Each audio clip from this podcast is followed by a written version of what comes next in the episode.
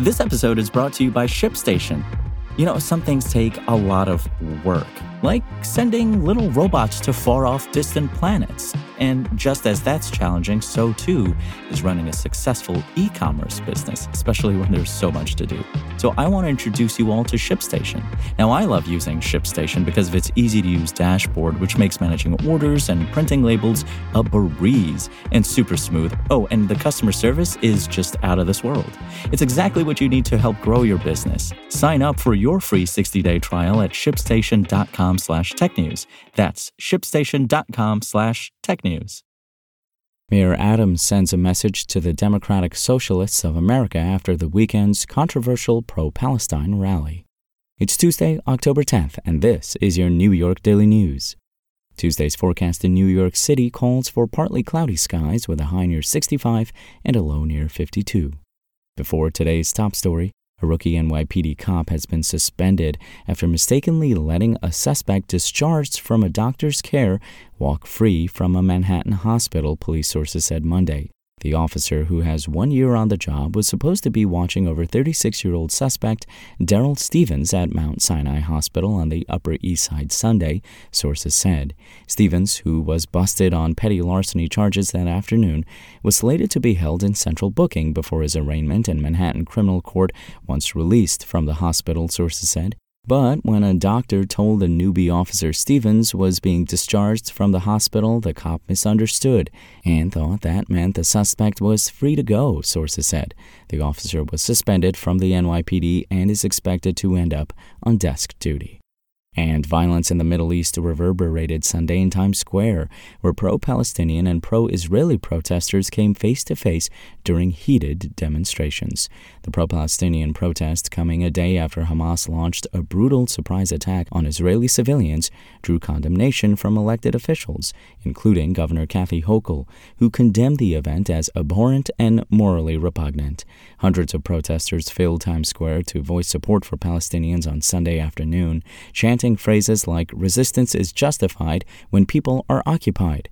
The rally appeared to divide New York Democrats, with pols, including Bronx Representative Richie Torres, blasting the New York City chapter of Democratic Socialists of America for organizing the demo so soon after Palestinian militants killed about 700 Israelis and took at least 150 others hostage. He called the NYC DSA an anti Semitic stain on the soul of America's largest city. No violence was reported at either event, though tensions were high. Find these stories and more right now at nydailynews.com. Meanwhile, Mayor Adams called on New York City politicians backed by the Democratic Socialists of America to do some soul searching Monday over whether they want to be affiliated with the left wing group following its role in the controversial pro Palestine rally in Manhattan over the weekend. The rally featured speakers who celebrated the bloodshed as an act of resistance. A widely circulated photo showed a rally goer flashing an image of a swastika on his cell phone during the event, a brazen display on the heels of hundreds of Jewish civilians being slaughtered and kidnapped during the Hamas attack. The Democratic Socialists of America did not host the rally, but the group's New York chapter promoted it on social media and urged its members to attend it to show solidarity with the Palestinian people and their right to resist 75 years of occupation and apartheid enforced by Israel's government.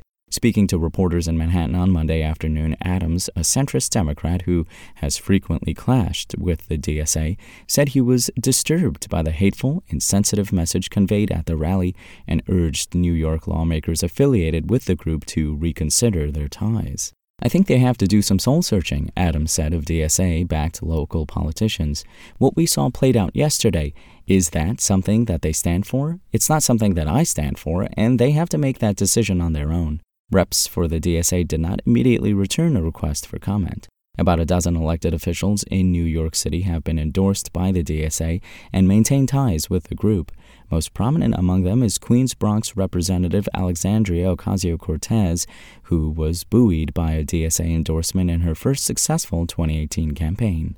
Asked for comment on the mayor's latest remarks, an Ocasio Cortez spokeswoman referred the Daily News to a statement issued by the Congresswoman Sunday in which she said she condemns Hamas's attack in the strongest possible terms, while affirming that this violence will not solve the ongoing oppression and occupation in the region. Since Hamas's assault, Israeli Prime Minister Benjamin Netanyahu has formally declared war on the Islamicist group and vowed a complete siege of Gaza, the strip of land that's home to thousands of Palestinian civilians. More than 1,000 Palestinian civilians are already believed to have been killed in Israeli retaliatory airstrikes since Hamas's attack and Netanyahu's regime cut off Gaza's electricity supply Sunday. Adams, who spoke on the sidelines of Monday's Italian Heritage Parade in Midtown, said there are no known threats in the city related to the unease in the Middle East. For more on this story and for the latest in New York City politics, visit nydailynews.com and follow us on social media at nydailynews. Thanks for listening. My name is Imran Sheikh, and we'll talk more tomorrow. Want to learn how you can make smarter decisions with your money? Well, I've got the podcast for you. I'm Sean Pyles, and I host NerdWallet's Smart Money Podcast. Our show features our team of nerds, personal finance experts in credit cards, banking, investing, and more – and they'll help you make the most of your money while cutting through the clutter and misinformation in today's world of personal finance. You'll get clarity on strategies to help you build your wealth, invest wisely, shop for financial products, and plan for major life events. Listen to NerdWallet's Smart Money Podcast wherever you get your podcasts.